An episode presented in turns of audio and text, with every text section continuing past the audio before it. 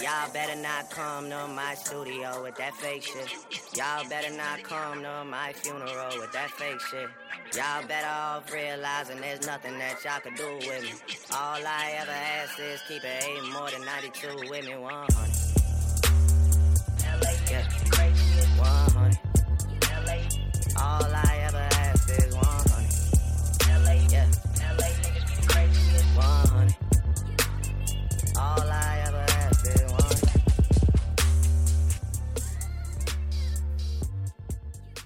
Welcome to Keep It in 100. I'm Alex. Tonight we're going to be talking about relationships and why this shit is so hard. Joining me will be my lovely wife, Bianca. Hi. You want to introduce yourself? Hi, I'm his wife, Bianca. I feel like you already did that. Yep, that's pretty much how this is going to go. So, you know, reason why I did this episode is because I feel like a lot of times people put our relationship on a pedestal that's, in my opinion, really rough for us. More so, Bianca says she doesn't see it as much, but, you know, I've heard it quite a few times where people have just been like, oh, if y'all don't make it, you know, I have no hope for love, no hope for, you know, whatever.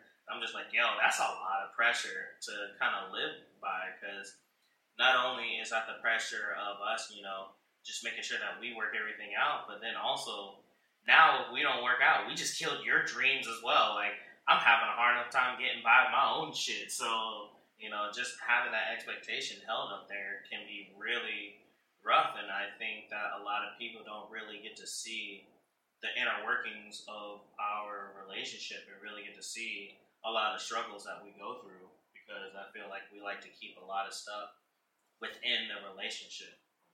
As I think that is part of the claim to our success, right? Like, we don't air our business out for the world or for everybody to know, because it's not for the world or for everybody to know. Like, our relationship is our relationship. That's, I've always felt that way, that, you know, it doesn't matter the outside influences or what other people's opinion is. Like, we have to make sure we're good.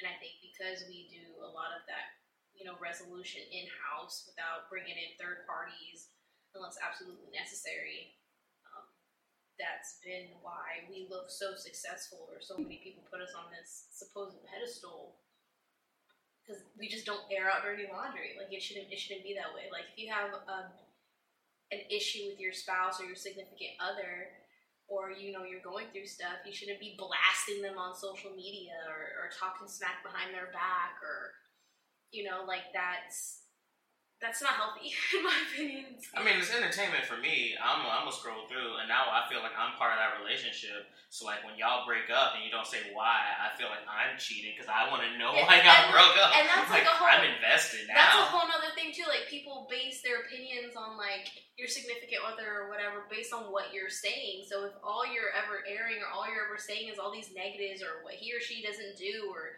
this, that, and the third, like, your friends and family are going to get this negative perception and, you know, feel like it's okay to badmouth or belittle or start to treat your significant other a type of way because, you know, that's all that you let them know. And then when you sit there and try to defend them, they're like, you look like a crazy person because you've been telling them all this bad stuff, so all they know is this bad stuff, and here you are trying to defend this person that they think is bad for you because you've made that perception of them already. So, I don't know. I mean, not saying that all relationships are like that. You know, sometimes people do be staying in relationships that they shouldn't, but I digress. I feel like that's a whole other topic. But yeah, just, you know, we don't air out dirty laundry about each other. Like, it stays in-house. Yeah. So, just to give a little background on our story, I've been here roughly for about 2-3 years, living on Okinawa. Being single, living the single man's life out here, exploring the island. And with all that going down, it came upon to my attention that there was this newer individual that was to the unit.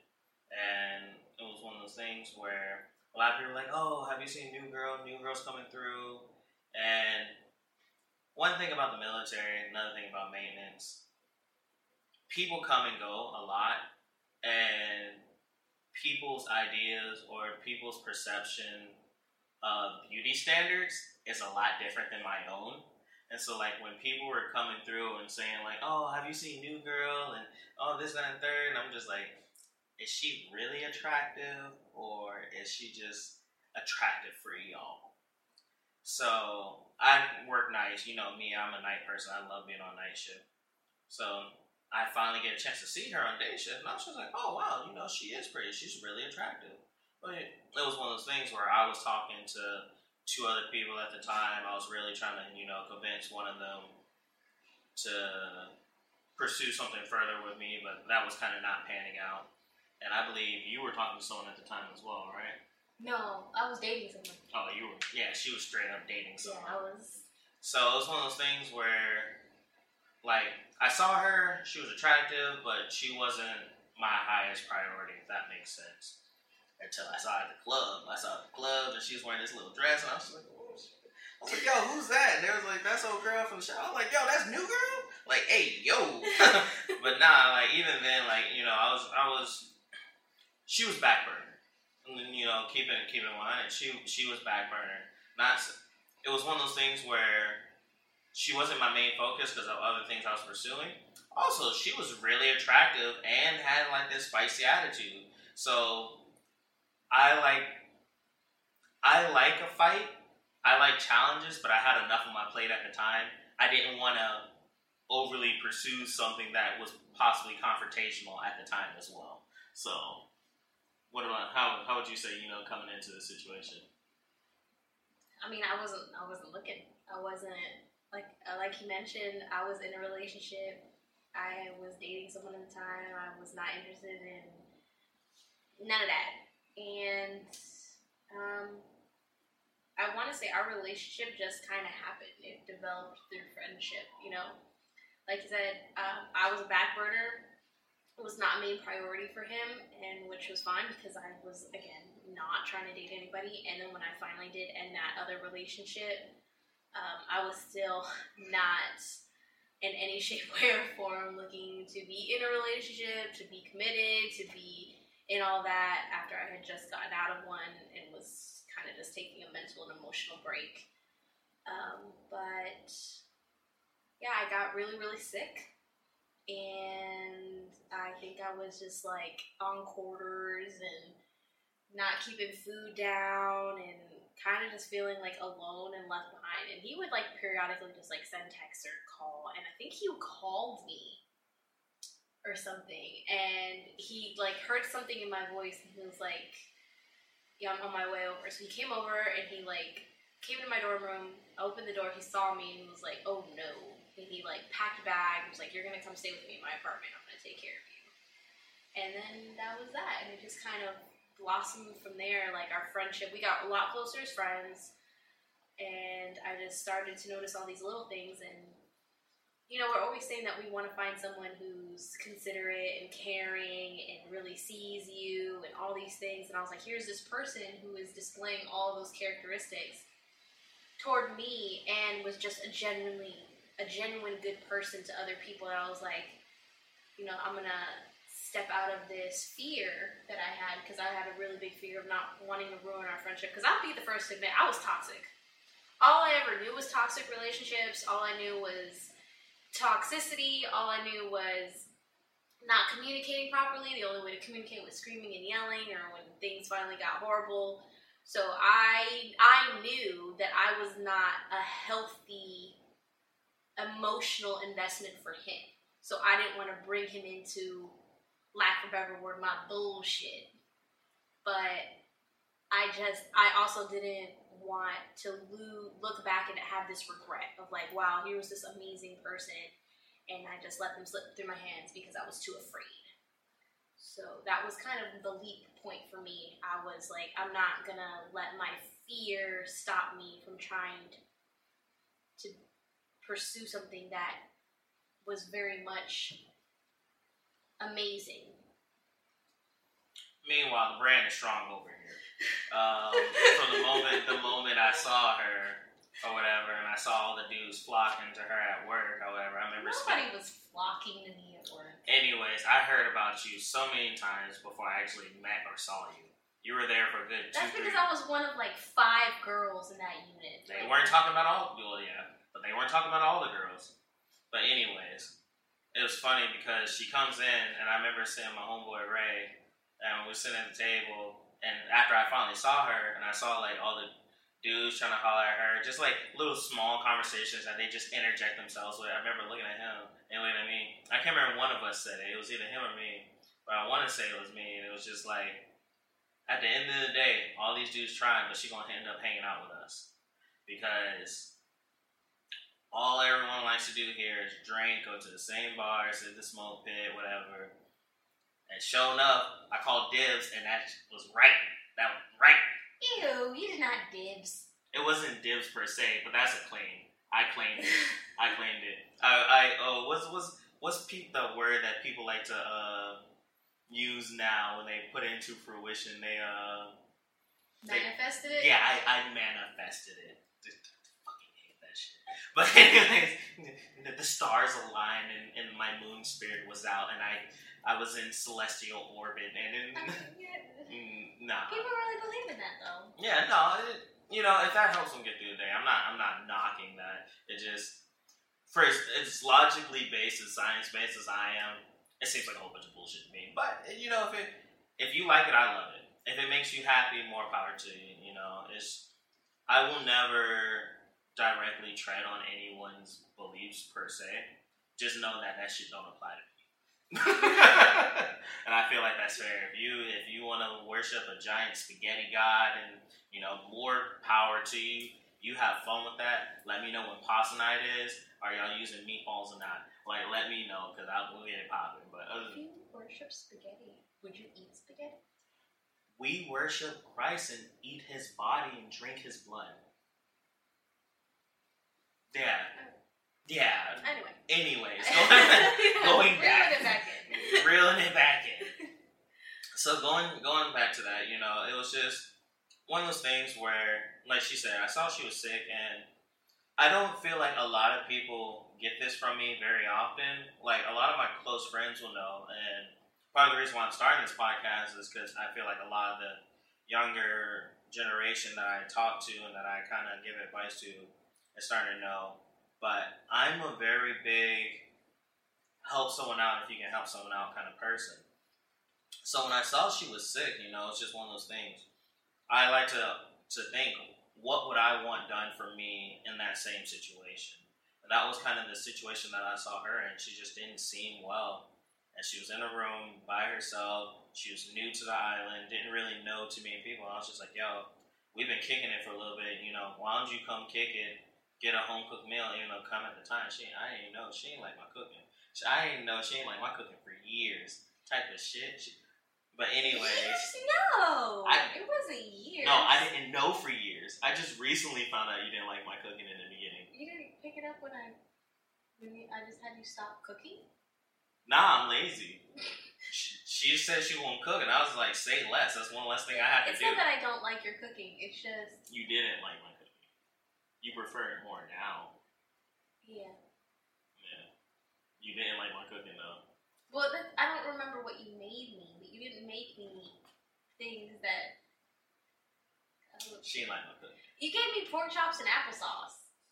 Yo, pork chops and applesauce. Applesauce is a classic. I grew up, I'm Puerto Rican. I grew up very, Puerto Rican-style cooking. So, in my mind, the way a pork chop is cooked and seasoned did not go with applesauce.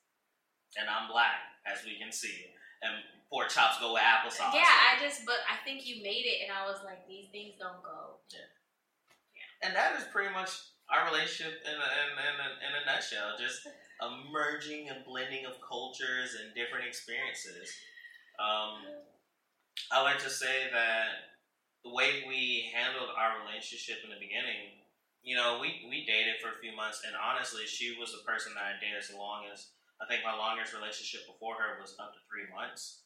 So up until then, it was, I would say, a lot of honeymoon phase before I think I only called off 2 relationships. Most of the time it was, you know, broken off with me out of people not knowing whether I'd be serious or, you know, just various other things. Sometimes I was at fault. Sometimes the other person was at fault. But it was just various different reasons why the relationship would never last. So with her, it was so weird because I felt like it was...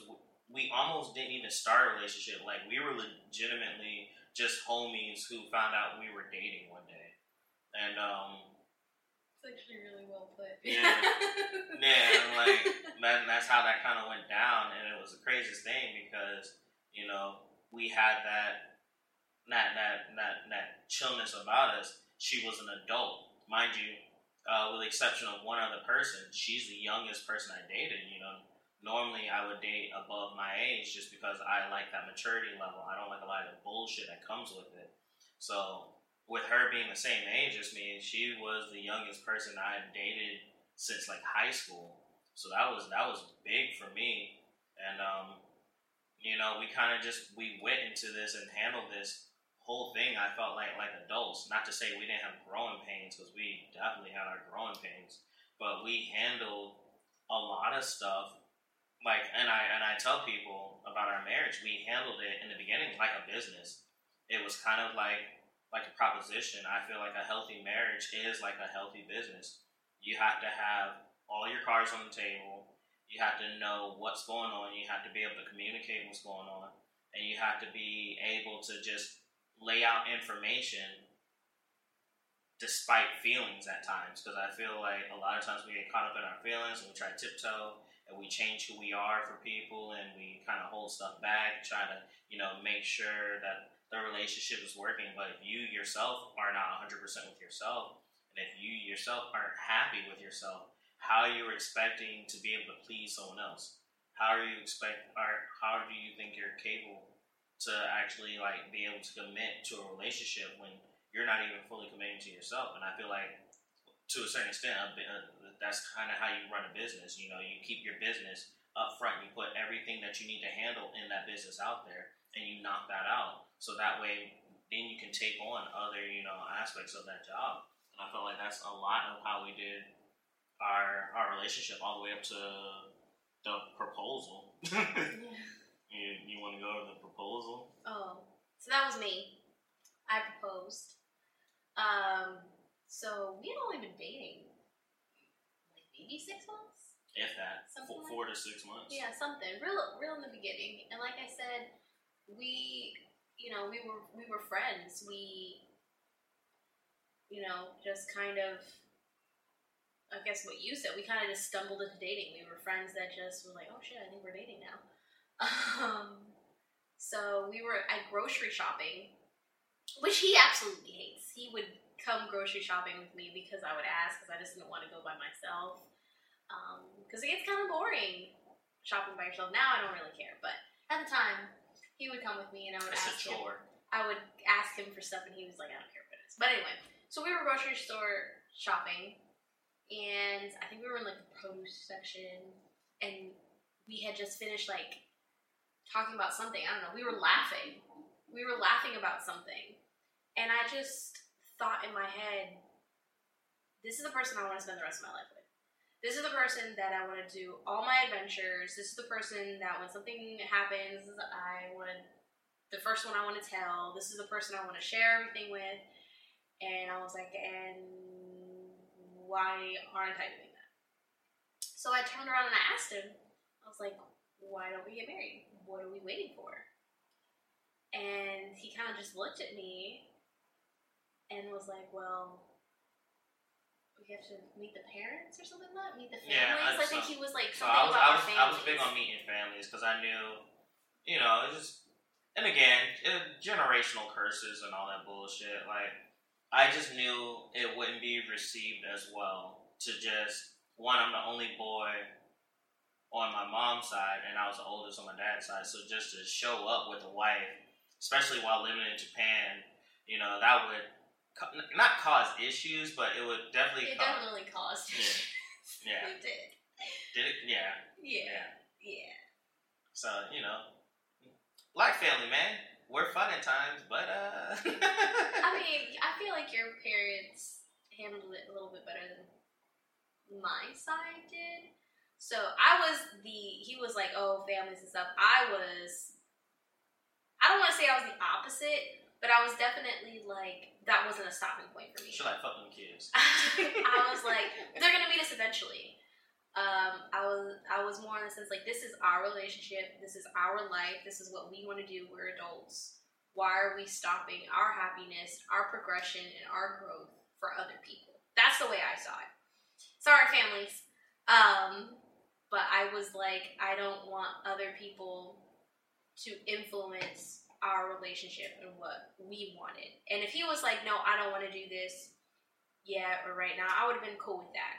Again, she said the brand is strong. She said, regardless of what y'all think, like, this is where I'm going to be at. You know? And that's true, too. Like, I was like, whether they like you or not, they're going to have to learn to like you. They're going to have to learn to love you because I love you. And that's that. That's how I felt about it. Like, it is what it is.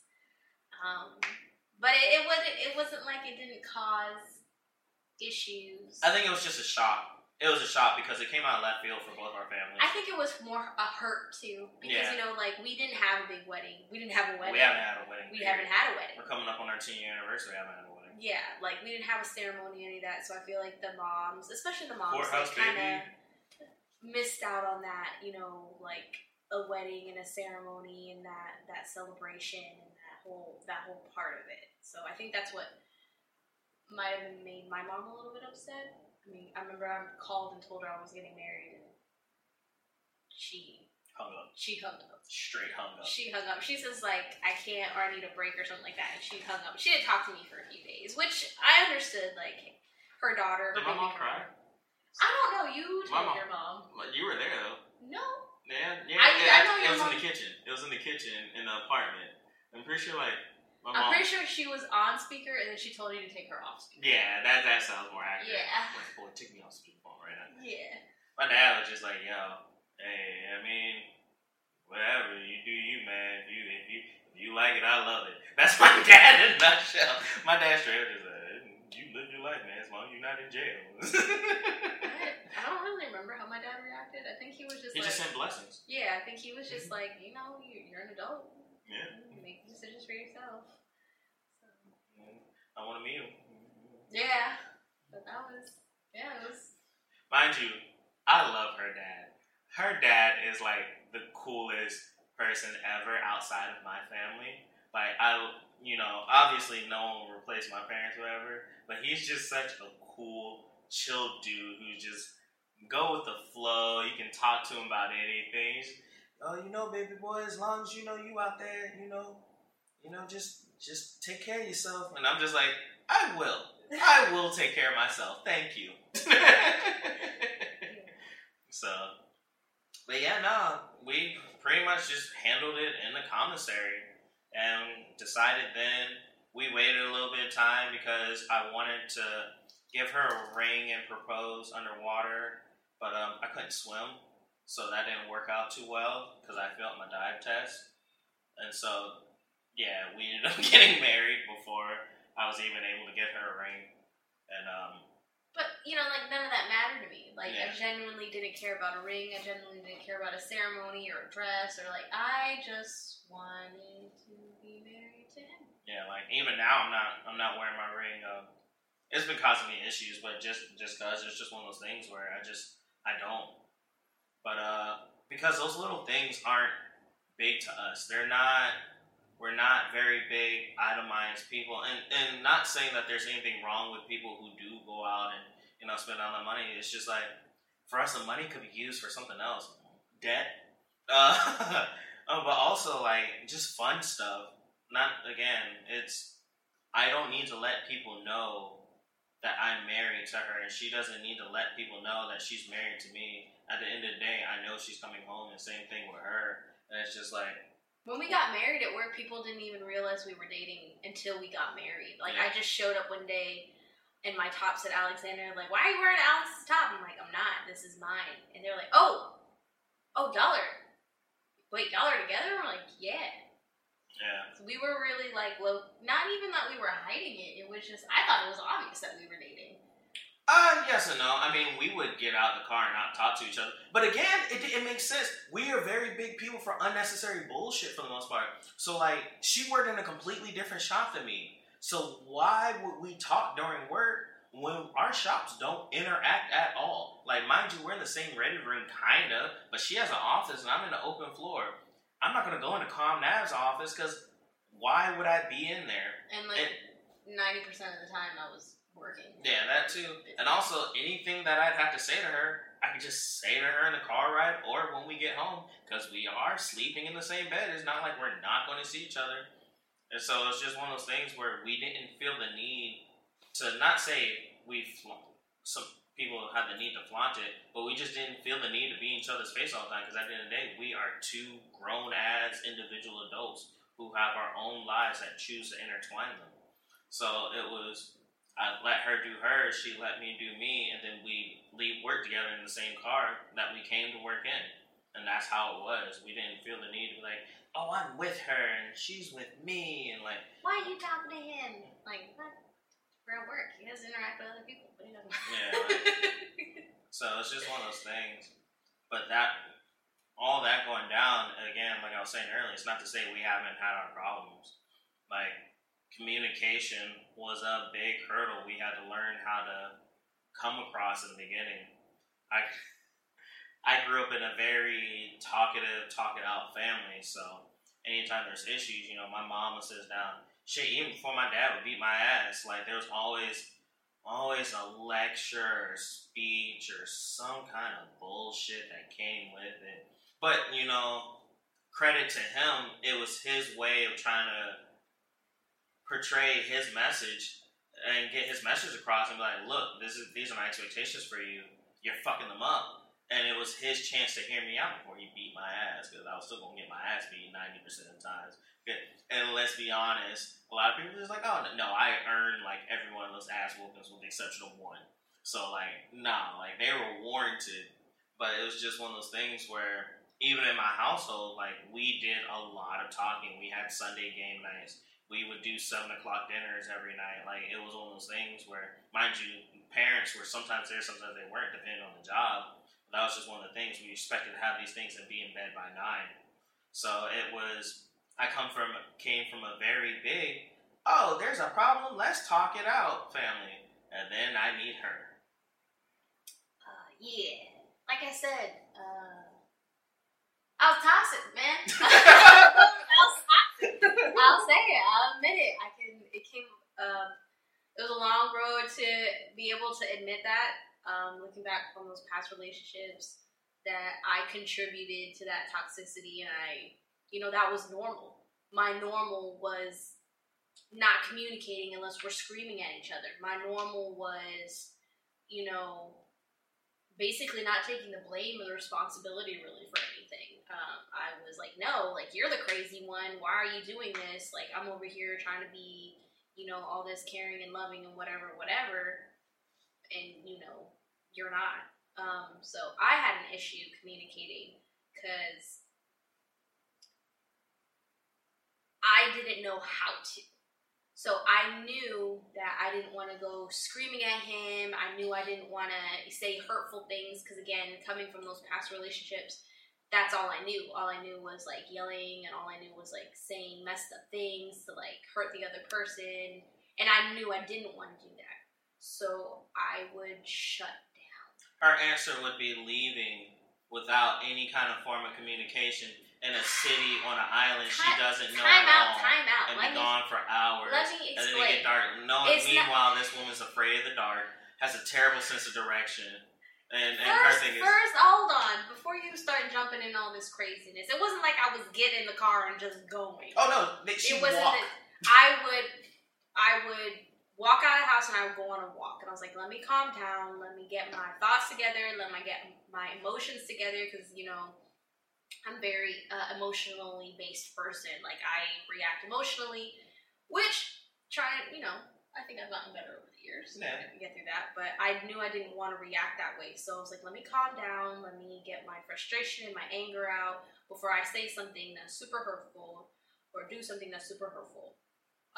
So when those things happened, I was like, I just need to get out. I need to get out, because if I stay here, you keep trying to talk to me. I don't want to talk to you. I'm going to blow up at you. So I would just walk out. I was like, let me just walk out. Let me walk around the neighborhood. And, you know, I wasn't as lost in our neighborhood as much as he thought. I wouldn't take crazy turns or anything. I would take the dogs out for a walk, so I was kind of familiar with the area. He didn't know that I was as familiar with the area as I was, because all the things he said is 100% right. I have a terrible sense of direction. I don't pay attention to nothing. I am scary the moment. I'm a paranoid person. Like, why are you walking down the same street with me? Who are you? Why you got a hoodie on? So I can see why he was so worried and all that. Again, sorry, babe, I should do that. But that's how I try to avoid blowing up or being hurtful or being toxic, in the sense that I didn't know that just walking out and not communicating is also a form of toxicity. I didn't know that. I was like, this is the best way to do it. Let me calm down, because I wasn't communicating like, hey, I'm going to go on a walk really quick. I need to calm down before I have this conversation with you. That would have been the better thing to do. Yeah, you wouldn't say shit. I wouldn't say nothing. I just walk out. The conversation would be over. I'd be chilling, and then I would hear keys maybe get grabbed, and I'd look around, and then the door would be closing. I'm like, oh shit, she's gone. I would take the keys, so I wouldn't get locked out of the house.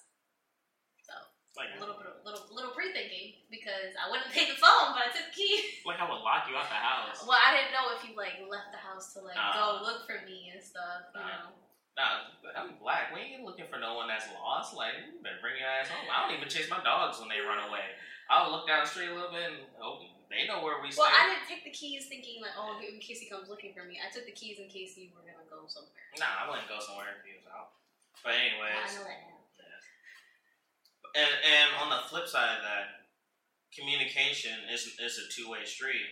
So I had to learn that just because I come from a family and all that where we talk everything out, there's got to be a time and a place.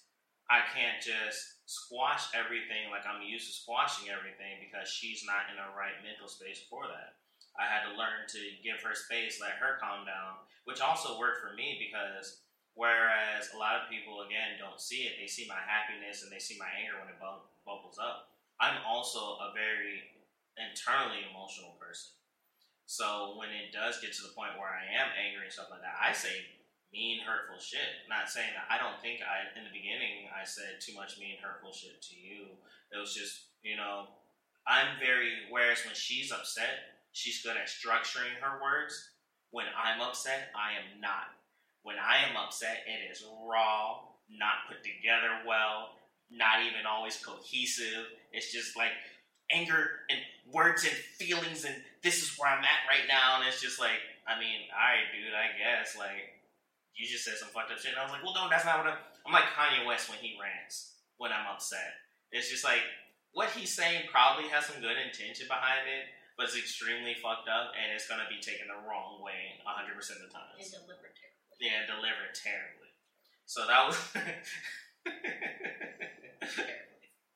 But I still rock with Yeezy. Not his actions, but his music. But,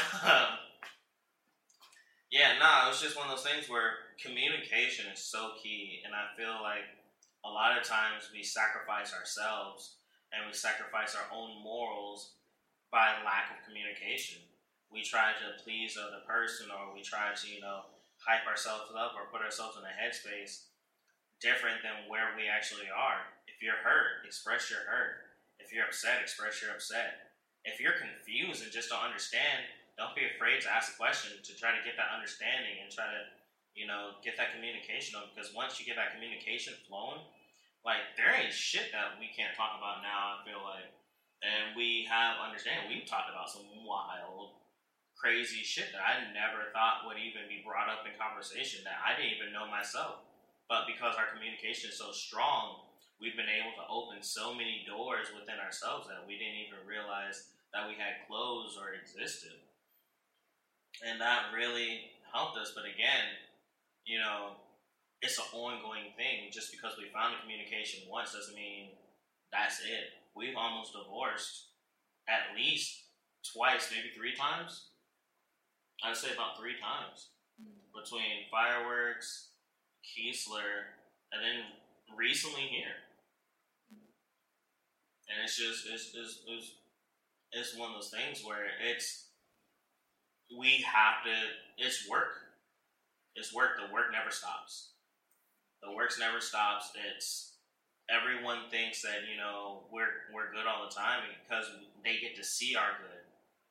But no, it's a job, it's a business. You have to constantly put in work. You have to go to seminars. You have to get training. You have to it's ever evolving. With the whole fireworks situation, it was literally just a lack of proper communication. Shit went down. Actions were being done that shouldn't have been done. Some, drinks were involved. Probably shouldn't have been popping off fireworks the way we were. And I was having a party at the time. She tried to come, and so here's where the fault lies between both of us. Me being drunk and knowing her personality and how things are, I was just kind of out there being reckless. Me by myself, it wouldn't have been a problem, but we are married. We represent something more than ourselves. So I'm having this party with like 50 plus deep people. So it's a mad. There's a lot of people there, and I spent like $400-$600 on fireworks, and I'm thinking I'm having a good time.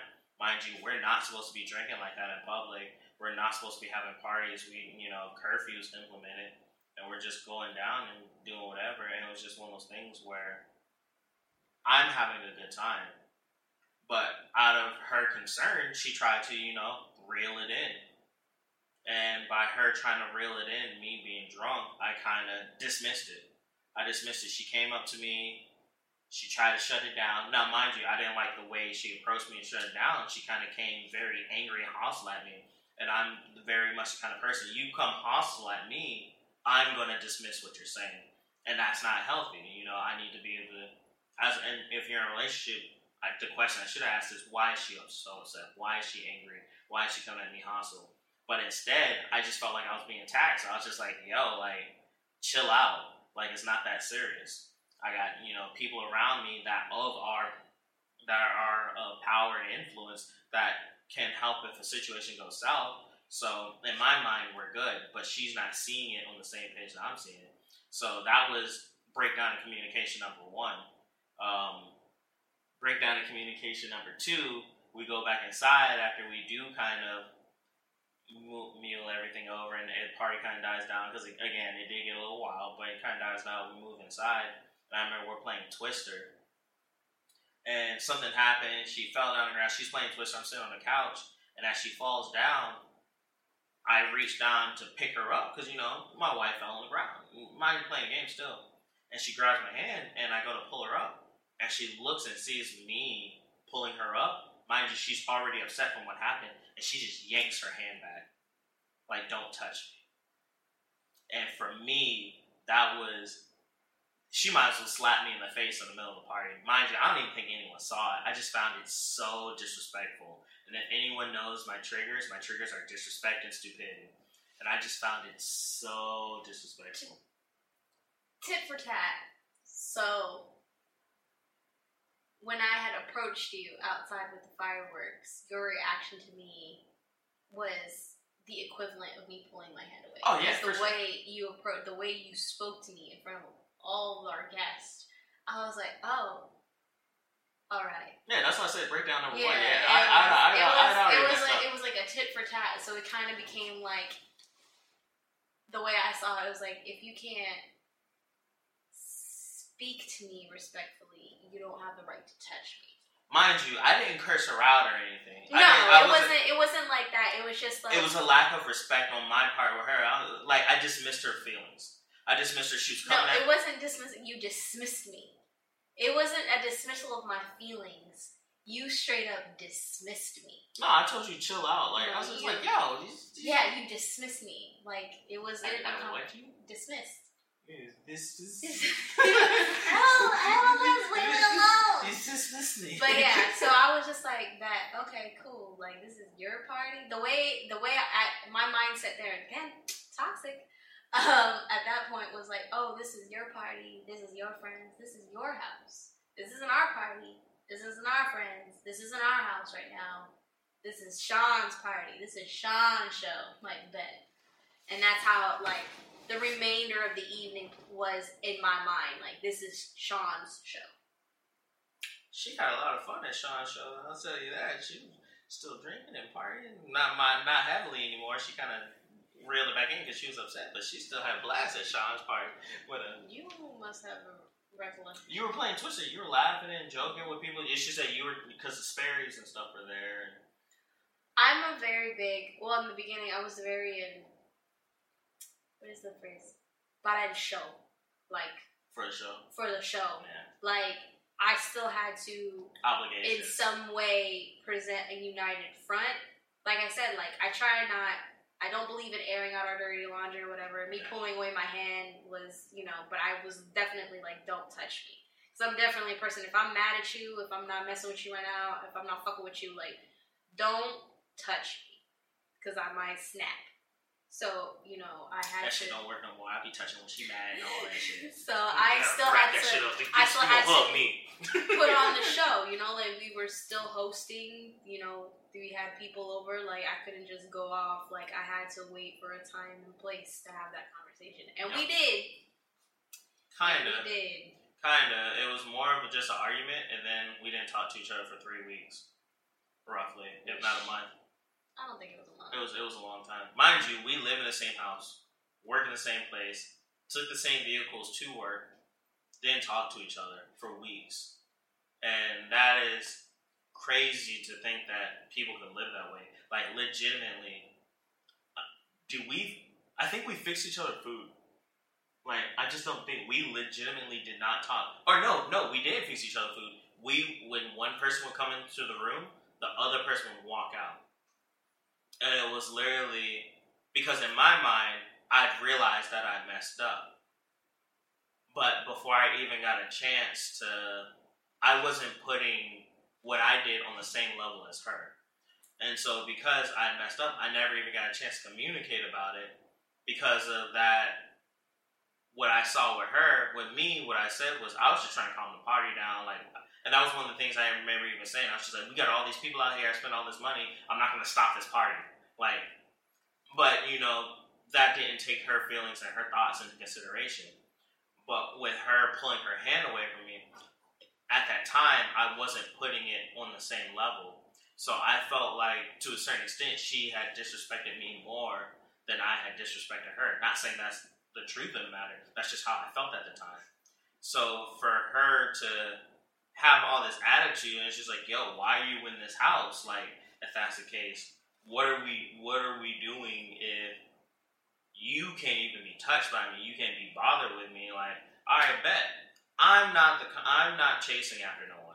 I say that now. I said that then. I don't chase after people. I don't see the point in keeping someone who's miserable around. I will advise things, for us to get better. I will see if there's something you want to do. But if you do not want to adhere to that, I don't want to be the reason why you're still miserable.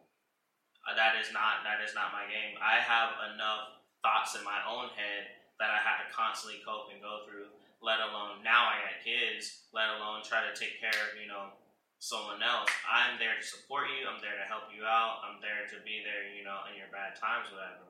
But I do not want to lock anyone down. I hate that phrase, my old ball and chain. It's just like, if it's your ball and chain, then that's not something to be happy about. Like, if I got a ball and chain, I'm fucking depressed. Give me the goddamn key so I can be free of that shit. Like, nah, that's not how I see this shit. So at that time, I was just like, I'm not gonna chase you. And this is how you feel. If you don't want to talk to me, you wanna be all. And I used to mess with her all the time. You wanna be all uppity and shit. And then fine, you can have that. Like, I'm gonna keep doing my thing. And if you come around, you come around. If not, more power to you. And I mean, I don't really remember how we finally had a conversation. I can't remember if you initiated or if I initiated the conversation about it, because we had a huge blow up fight about it. We had like a huge screaming match, yelling. I think that's like legitimately one of, if not the worst fight we ever had. because I don't think anything after that was like a screaming match really, or us like here yelling. Okay. Here. Yeah. A few months ago. So yeah, the way I saw it was, it was just I can't even like thinking back on it. I just felt so other. Like, it didn't feel like a partnership. It didn't feel like a marriage. It didn't feel like a relationship. It felt like here I was. I might have come off aggressive. And that's something that I had to work on, too. Like, I didn't realize when I would say things or approach things, I was coming off so aggressive. But here I was voicing, because that wasn't the first time that me approaching me like, hey, we need to stop these fireworks. Was it the first time I had mentioned something? I was like, I had gone up multiple, like, hey, babe, like, calm this down, like, da-da-da. I had said it multiple, like, hey, kind of keep this, like, this is escalating. Let's try to, like, level it out a little bit. And he'd be like, all right. And so when I finally, it got to that point where I was like, hey, we need to stop this. Like, the fireworks, like, this is it. Like, this has gone too far. And his reaction, it definitely felt like I wasn't in a relationship. I wasn't a part of something. It was... like, get out of my face. This is my... Like I said, it was the Sean show. I might as well have said, bitch. Yeah. It was the Sean show. It was the Sean show. So it definitely felt like, I bet, like, if that's the way you want to be, if you want to be out here doing stupid-ass shit with your stupid-ass friends, do that. I don't need to be a part of that. I don't need to be with someone that doesn't value me as a person, doesn't value my voice, doesn't value who I am, because that's how it came out. That I'm basically just a roommate, and then that, like, we can just be roommates and get this divorce on and move on. Because I'm not going to invest, because at that point, it made me think, like, I'm emotionally investing in this person forever. And it was almost like spitting on my investment. That's how I felt. And I was like, that, like, I'm not gonna. So I stopped. That whole not speaking to each other, that was me stopping my emotional investment. That was me stopping my mental and my spiritual investment into this person. My physical investment. Like, I was like, I was mentally preparing myself to walk away. And that was that. Like, I was like, if that's the way you want to be, if you want to be out here still doing the stuff you were doing before I was around, you're more than welcome to. Because like he said, he don't chase after people. I damn sure don't either. I was like, nope. Like, I've been to the point where I already knew what my worth was. I've already been in those relationships where I, waited and what if and belittled myself and put myself through bullshit. And I was like, nope, not this time. Mm-mm. I was like, I'd rather us walk away with this argument and still be able to salvage our friendship later than continue and it grow into this ugly monster, which we'd never be able to. Because, he was my best friend. He was my best friend. So I was like, I'd rather us walk away now and then be able to salvage this friendship later than continue on to something and it, it wouldn't be salvageable. Yeah. But we overcame that. Yeah. We overcame that. And I can't remember how, but like you said, we finally had to sit down. We talked about it. I think I cried. Yeah, probably. I think that sounds about right. I think it finally, like, something snapped, and I just started to cry. And I think I told you I missed you or something. Yeah, but I probably held her. Yeah, and then we talked it out. Yeah. I think I was probably fire. Inappropriate. Okay. Moving on. It was probably fire. But, moving on. Anyways, speaking of makeup sex, so the second time was after Cat was born. And postpartum. Yeah. The joys of what they don't tell you about pregnancy and postpartum. Yeah. And I always make this joke, but it's 100% factual. I say, if whatever belief system, whatever God you believe in, if they were to come down right now and say, hey, men, switch women, you're giving birth right now, you're going to have everything that comes with it, I think we would reply, well, we had a good run. It was fun. We accomplished a lot of things while we're on the planet, but we're done. Because I'm not going through pregnancy. Fuck that. Like, I'm not going through menstruation. I'm not... Nah, fuck. You can take all my shit out. Like, I don't want no parts... you want no parts of that, Dewey. Like, that... Seeing everything, the morning sickness, the swelling, the, you know, the problems that come with lactation, just even monthly periods, menstruation, the cycles, and all the stuff, and then all the birth control, the contraceptives that go with, like, nah, fuck that. Fuck that.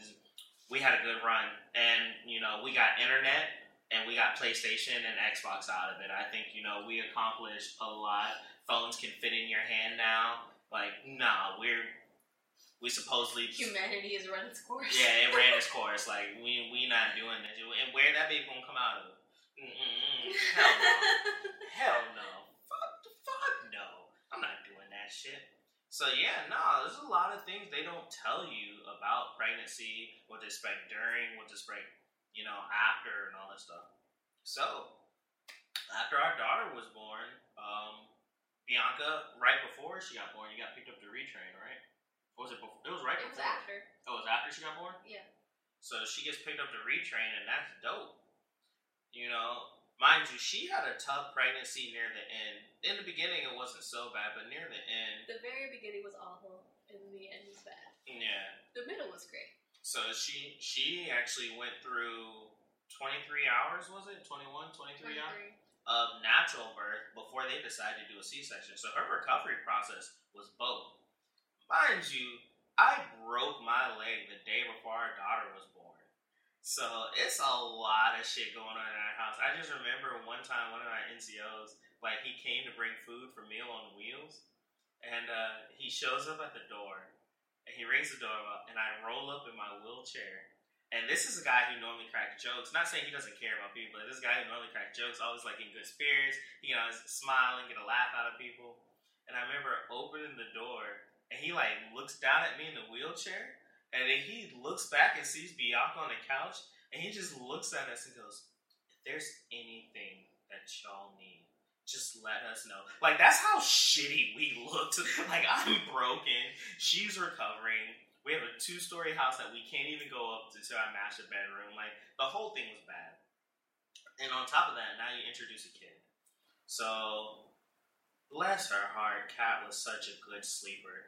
Child slept more than she ate, but you know, you throw that in a mix, and you throw all that, and a lot of times people don't adjust their relationships. They don't adjust their relationships for life. They don't adjust their relationships for the fact that they have a kid. They don't adjust their relationships for the fact that they're injured. They don't realize that just because something that's always worked is not always going to continue to keep working. Like, you have to adjust with life in your relationship. And that was one of the things that, you know... Hard lesson for us. So, the crazy thing was, it wasn't for me as much, I don't feel. I felt something was off, but I just thought, give it time. I thought, give it time. And it was one of those things, oh, I'm lying. I'm lying hard body. When I broke my leg, I fell into depression. Yeah, that's why I was like, you depressed. And I forgot all about that shit. And it was crazy because me being me, I've always been able to take everything on the chin. I did not know I was depressed. I never even got clinically diagnosed with depression. I just realized it later after all my resiliency classes and all my, even now I'm in 5 voices. So like all the shit I've done, I was just like, holy shit, I was depressed for like a fucking year. So it's just like one of those things. I looked homeless. Like I'm pretty sure I look a little bummish now, but it was bad. Like hair was out, my shit wasn't shaved. Like y'all know me for the drip and, you know, bring a towel, the waves coming, but it was just like, nah, man, like, it was bad. I fell into deep depression. So, you know, I'm depressed. She just had a kid, and she's stressed out because, you know, I'm crippled for the most part. We have a newborn baby that luckily, I was able to stay up through the night with her because, you know, I couldn't sleep through the pain, but, you know, it was a lot going on, and I felt like we didn't really communicate as much because the baby was first. the baby was first and then my injury was second. And so after that, she gets picked up for retraining and she goes to Keesler. And then I didn't realize that. I didn't know that postpartum can manifest in different ways. I thought postpartum was just you felt something toward the baby. I didn't realize that postpartum can show up, you know, toward other individuals and things of that nature. Again, things you don't know, things they don't tell you. So when I left for Keesler, I didn't realize that I was also depressed. I didn't realize that I was almost drowning, right? Between work and trying to balance being a mom and, you know, with our relationship and the dynamic changes that we were going through at that time. I didn't realize it. I didn't realize that I was basically just treading water. So when I retrained and I left for Keesler, it was almost like a reset.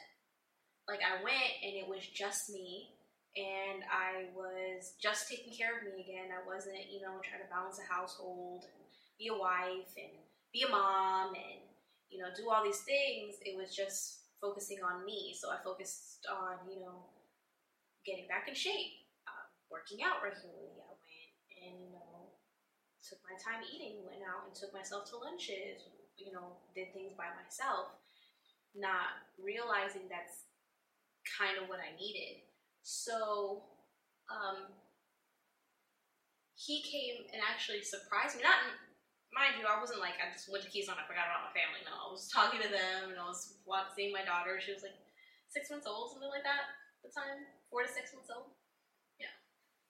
Around three to four. Something like that. I'm bad with time. He came out and surprised me toward like the end of like my retraining. He brought my daughter out, and I don't think he realized he was doing it. But he came. I don't even think I ever told you this. There was one point, you know, I would be in class all day. I would, learning my new job or whatever. And I would come back to my room where him and my daughter were, and I think I walked in or whatever, and he was like, you were like on your phone or watching TV, you were doing something. And I came in and she like needed a diaper change. And like, mind you, like I'm still wearing all my stuff, like I was gonna take off my stuff, and I was like, hey baby, you know, she needs a diaper change. And he was like, we'll change her. And it was like, yeah, you were like, it wasn't like in that tone, but he was like, well, alright, just change her. You know, I was just like, all right, but like, because you were doing something. And there I was, like, if, you know, like, yeah. Change her.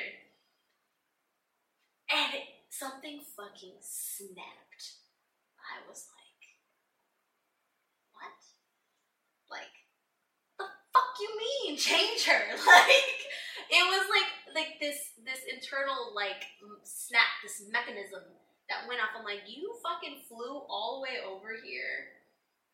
Like, to my peace, to my, like, time away, to fucking basically just, like, hey, do your mom shit right now. Man.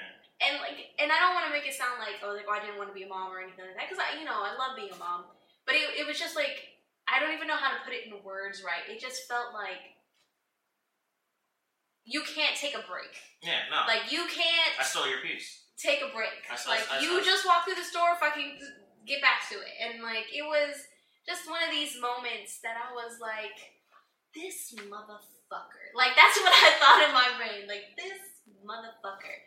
And I didn't realize. Like, midget. And I didn't realize, like, it was after retraining and everything, I came back home. And I felt that disconnect. And I decided to start going to therapy by myself, which then later led to marriage therapy for us, then I realized that I did have postpartum, but it was towards him. So I understood,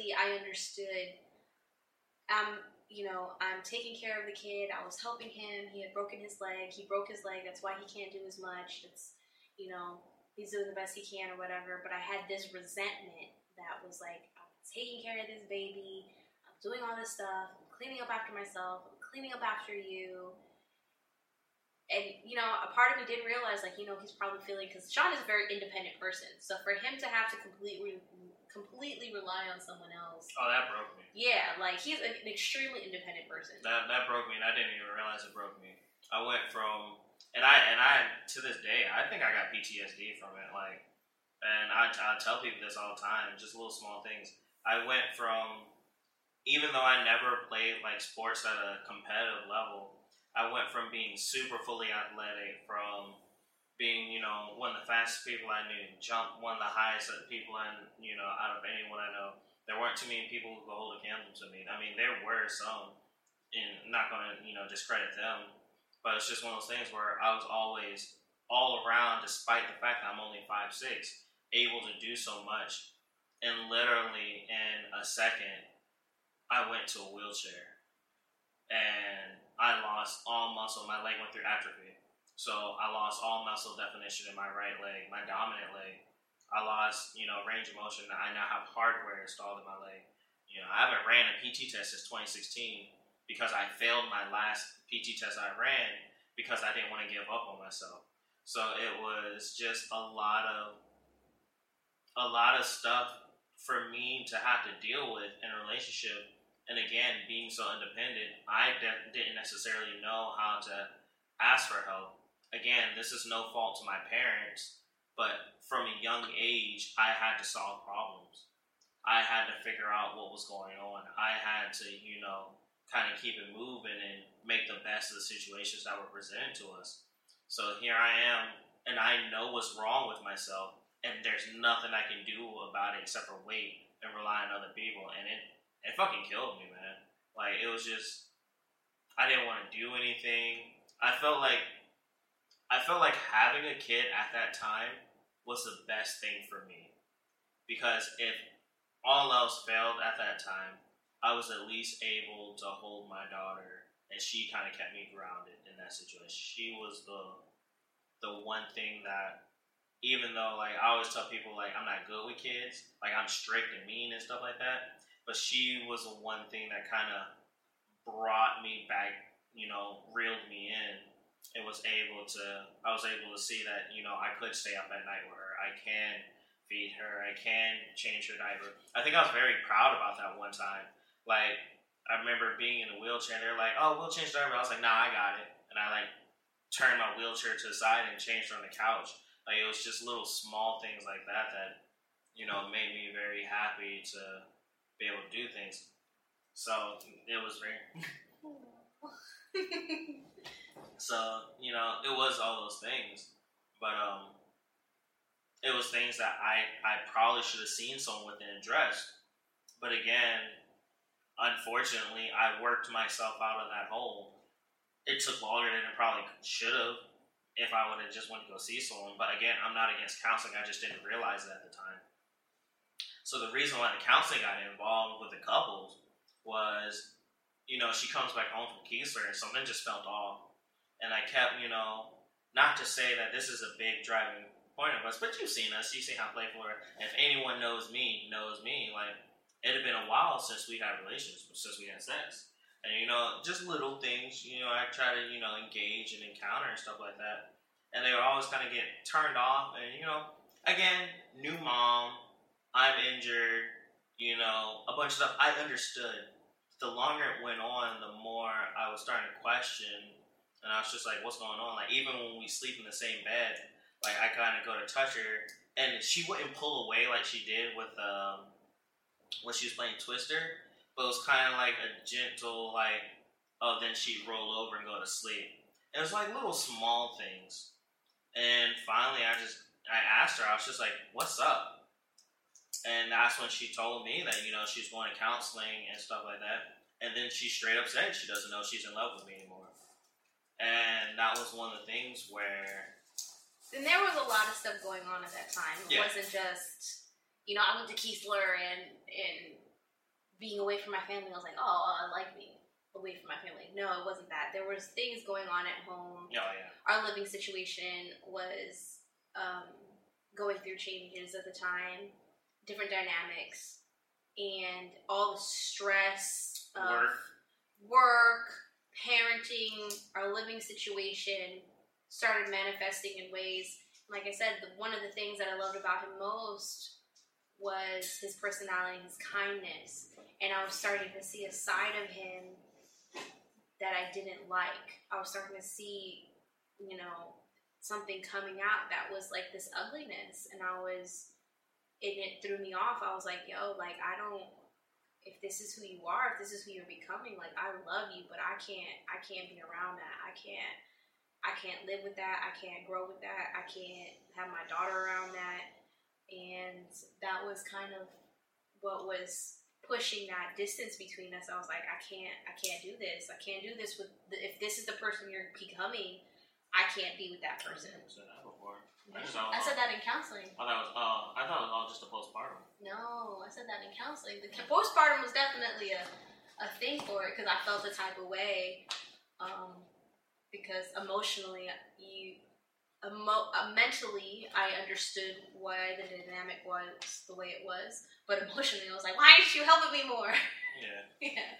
But it was mainly that postpartum, and then what was happening with our living situation. So it was a lot. Yeah, it was a lot, and I just was like, yo, like, I need to take a step away. And again, I'm that person that, if I'm no longer emotionally investing in you, I put up that wall. Like, I'm going to stop emotionally investing in you and all this other investment that I have in you or in this relationship because I'm about to walk away.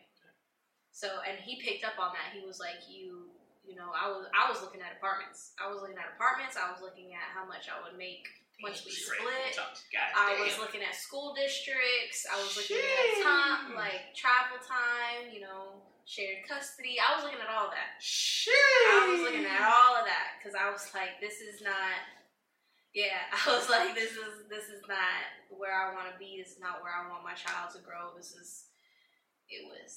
Yeah. God damn. Yeah. So, all that being said, you know, I asked her. She tells me that, and it was a blow. And you know, I'm pretty sure I cried. She cried. Whatever. But again, me being the person I am, I asked her, what do you want to do about it? I said, do you want to go to counseling? Because we can go to counseling together if you want. And she's like, I've already been in counseling. I'm like, well, shit, I didn't know. I was just like, so what do you want to do? And she's just like, we can try counseling. And that's what we did. We went to counseling. And when I tell you that we're the shit, we are such the shit. Like, I understand why people can kind of feel the way they feel about us. Because I tell you, we went to 3 or 4 sessions. This lady didn't even know why we were there. She was just like, what is y'all's issue? Because she stopped one session. She was just like, y'all communicate really well. You're really good friends. What is... Because that's at the end of the day, our foundation was our friendship. Our foundation was always our friendship. It was never... You know, there was never... And we used to say, I think we still say, if we ever split... that friendship is still always going to be there. Like, yeah. I can't ever see me not having love for him and wishing the absolute best. Yo, we break up, you ain't talking about my baby moms. Like, it's I'll throw hands. But I'll throw hands. But like, I don't hope you. I don't. No. Yeah, like, yeah, no. Yeah. But anyway, I digress. So yeah, like our foundation, our friendship was always there. So we go to these sessions and like, you know, we can joke and we can whatever, but she would see that distance once it started getting into the romance or the relationship part. Kind of not really. She did, because she said it. No, yeah, but she said it after all this, you know, our last session, she said it when we first walked in, we were very cold. She said, like, she said that. She was like, it was cold, like relationship, marriage wise, it was cold. And then when she started to talk to us about, like, our past and how we met, that's how we started to warm up. But she said when we first walked in, it was very cold, very separate. I remember that shit all. I remember that distinctly. And she was like, now it was, by the end of it, we were kind of together again. But, yeah. We put in the work, though. And that's why, you know, I say the work never stops. We had little booklets we had to do. Intimacy, to figure out, you know, what intimacy meant to us, because that was one of the things, you know, we relayed. I don't think we'd been together in like a year at that point. And it was just one of those things where, you know, my drive and her drive are two different things, and my drive is very active, so it was kind of, at that time. Yeah, it was very tough for me, but you know, It was just a lot of stuff going on. So the work never stops. The work never stops. Again, this happened again roughly 4 or 5 months ago. And when you say it happens again, I know some people are going to probably check out and be like, well, then why are y'all still together if it keeps happening? No relationship, no marriage, nothing you invest in is ever 100%, roses. Seasons come and they go. And it's, again, how much work are you willing to put into it? I say, why is this shit so hard? Because as kids, we're told that this is supposed to be, once you find happiness in marriage, that's it. You live your bliss. And then you get a wife. Yeah, you get a house, and you get kids, and then you get a dog and whatever. But no one talks. And you never fight again, and everything's perfect. No one talks about what happens when your dog has an illness. No one talks about what to do when your kid is born on the spectrum.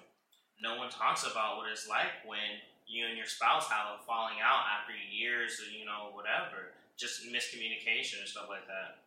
And that's something that we've realized, and I feel like we try not to take for granted pretty regularly. Do we still have our slip-ups? Yeah. Again, a few months was a prime example of that.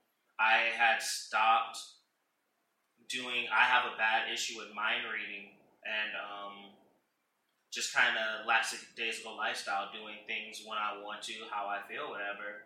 And we both have a bad habit of falling into these ruts. I'll do mind reading, she won't ask for help. So it's one of those things where if she's not asking for help, I'm assuming everything's good. But she's not asking for help, and now she's taking on this workload, and now she's stressed out. So here I am just living blissfully, just going bumbling through life as I do with, so much stuff, and just kind of going through and wondering why she's upset all the time, whatever. And by that time, when I would ask her if she needed help with something, she was like, nah, I got it.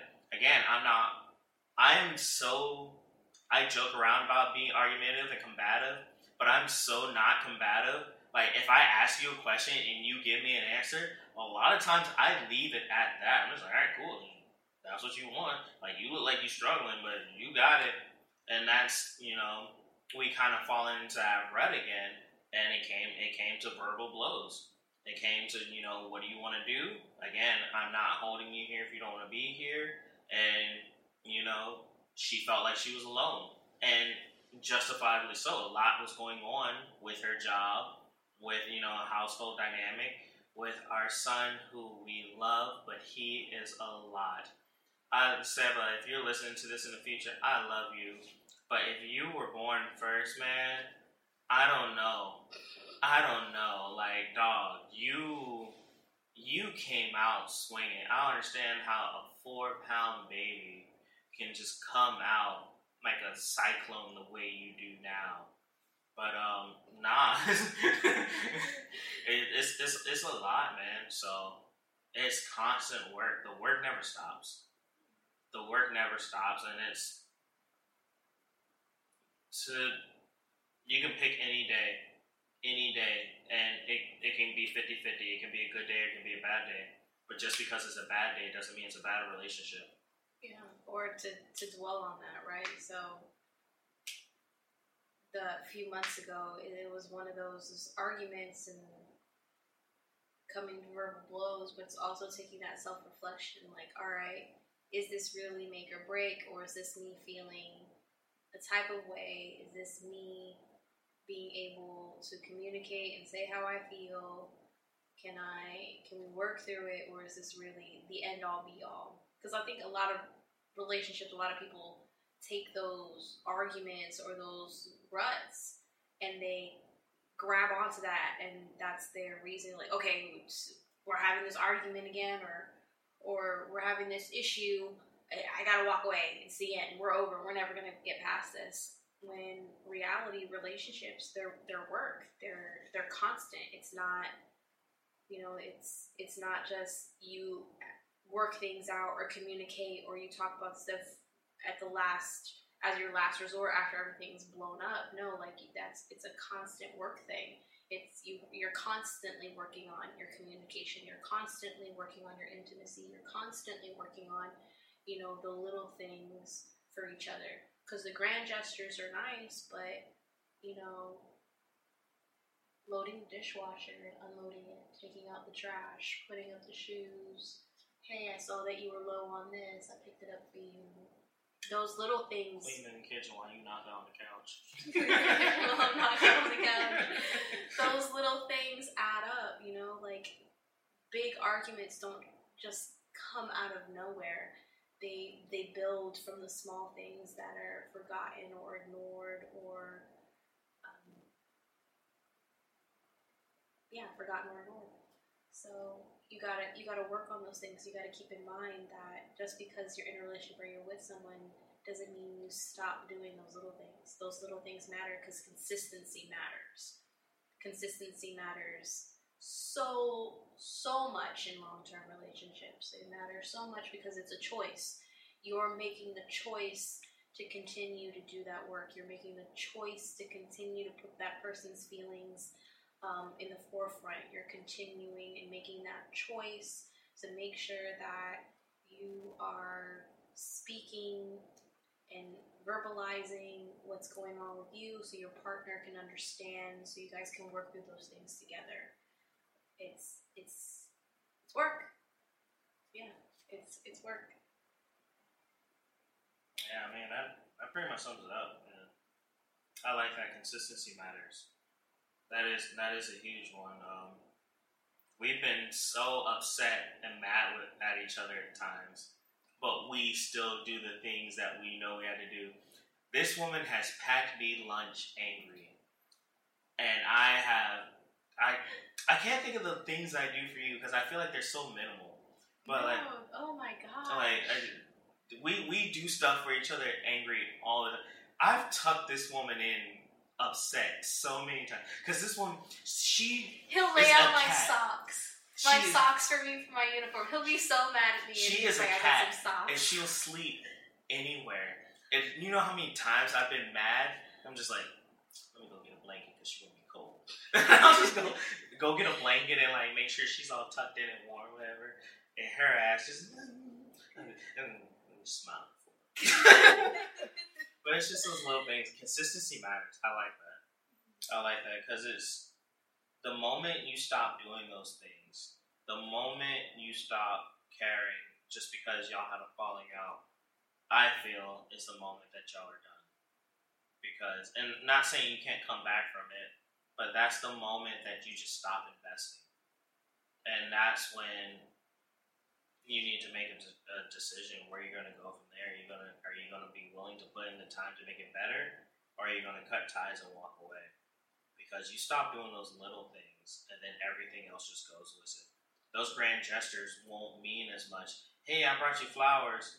That's cool, but you also used my car and left it on E to go get them. Like, not to say that you're ungrateful for the flowers, but it's complete disregard from what I actually need. Like, this is a Band-Aid on a broken bone. So, no, consistency matters. I really like that. Brain strong. But, yeah, no, I thank you for doing this. I'm probably going to call you back for more of these just because, you know, one, you're my wife and I love you. But two, you know, she is the person who balances a lot of my thoughts. I'm able to, again, I get so caught up in my head that I don't get to articulate as much as, or as well as I like to. She's my filter when I don't have one, which is most of the time. So, you know, this is fun, and I feel like we'll see where this goes from here. She actually helped me come out with a sign-off for these. So she was saying that I should end these episodes with a little something every time, just kind of let y'all know where I'm coming from. So I appreciate you coming in. This is Keeping It 100. Dare to be different. Bye.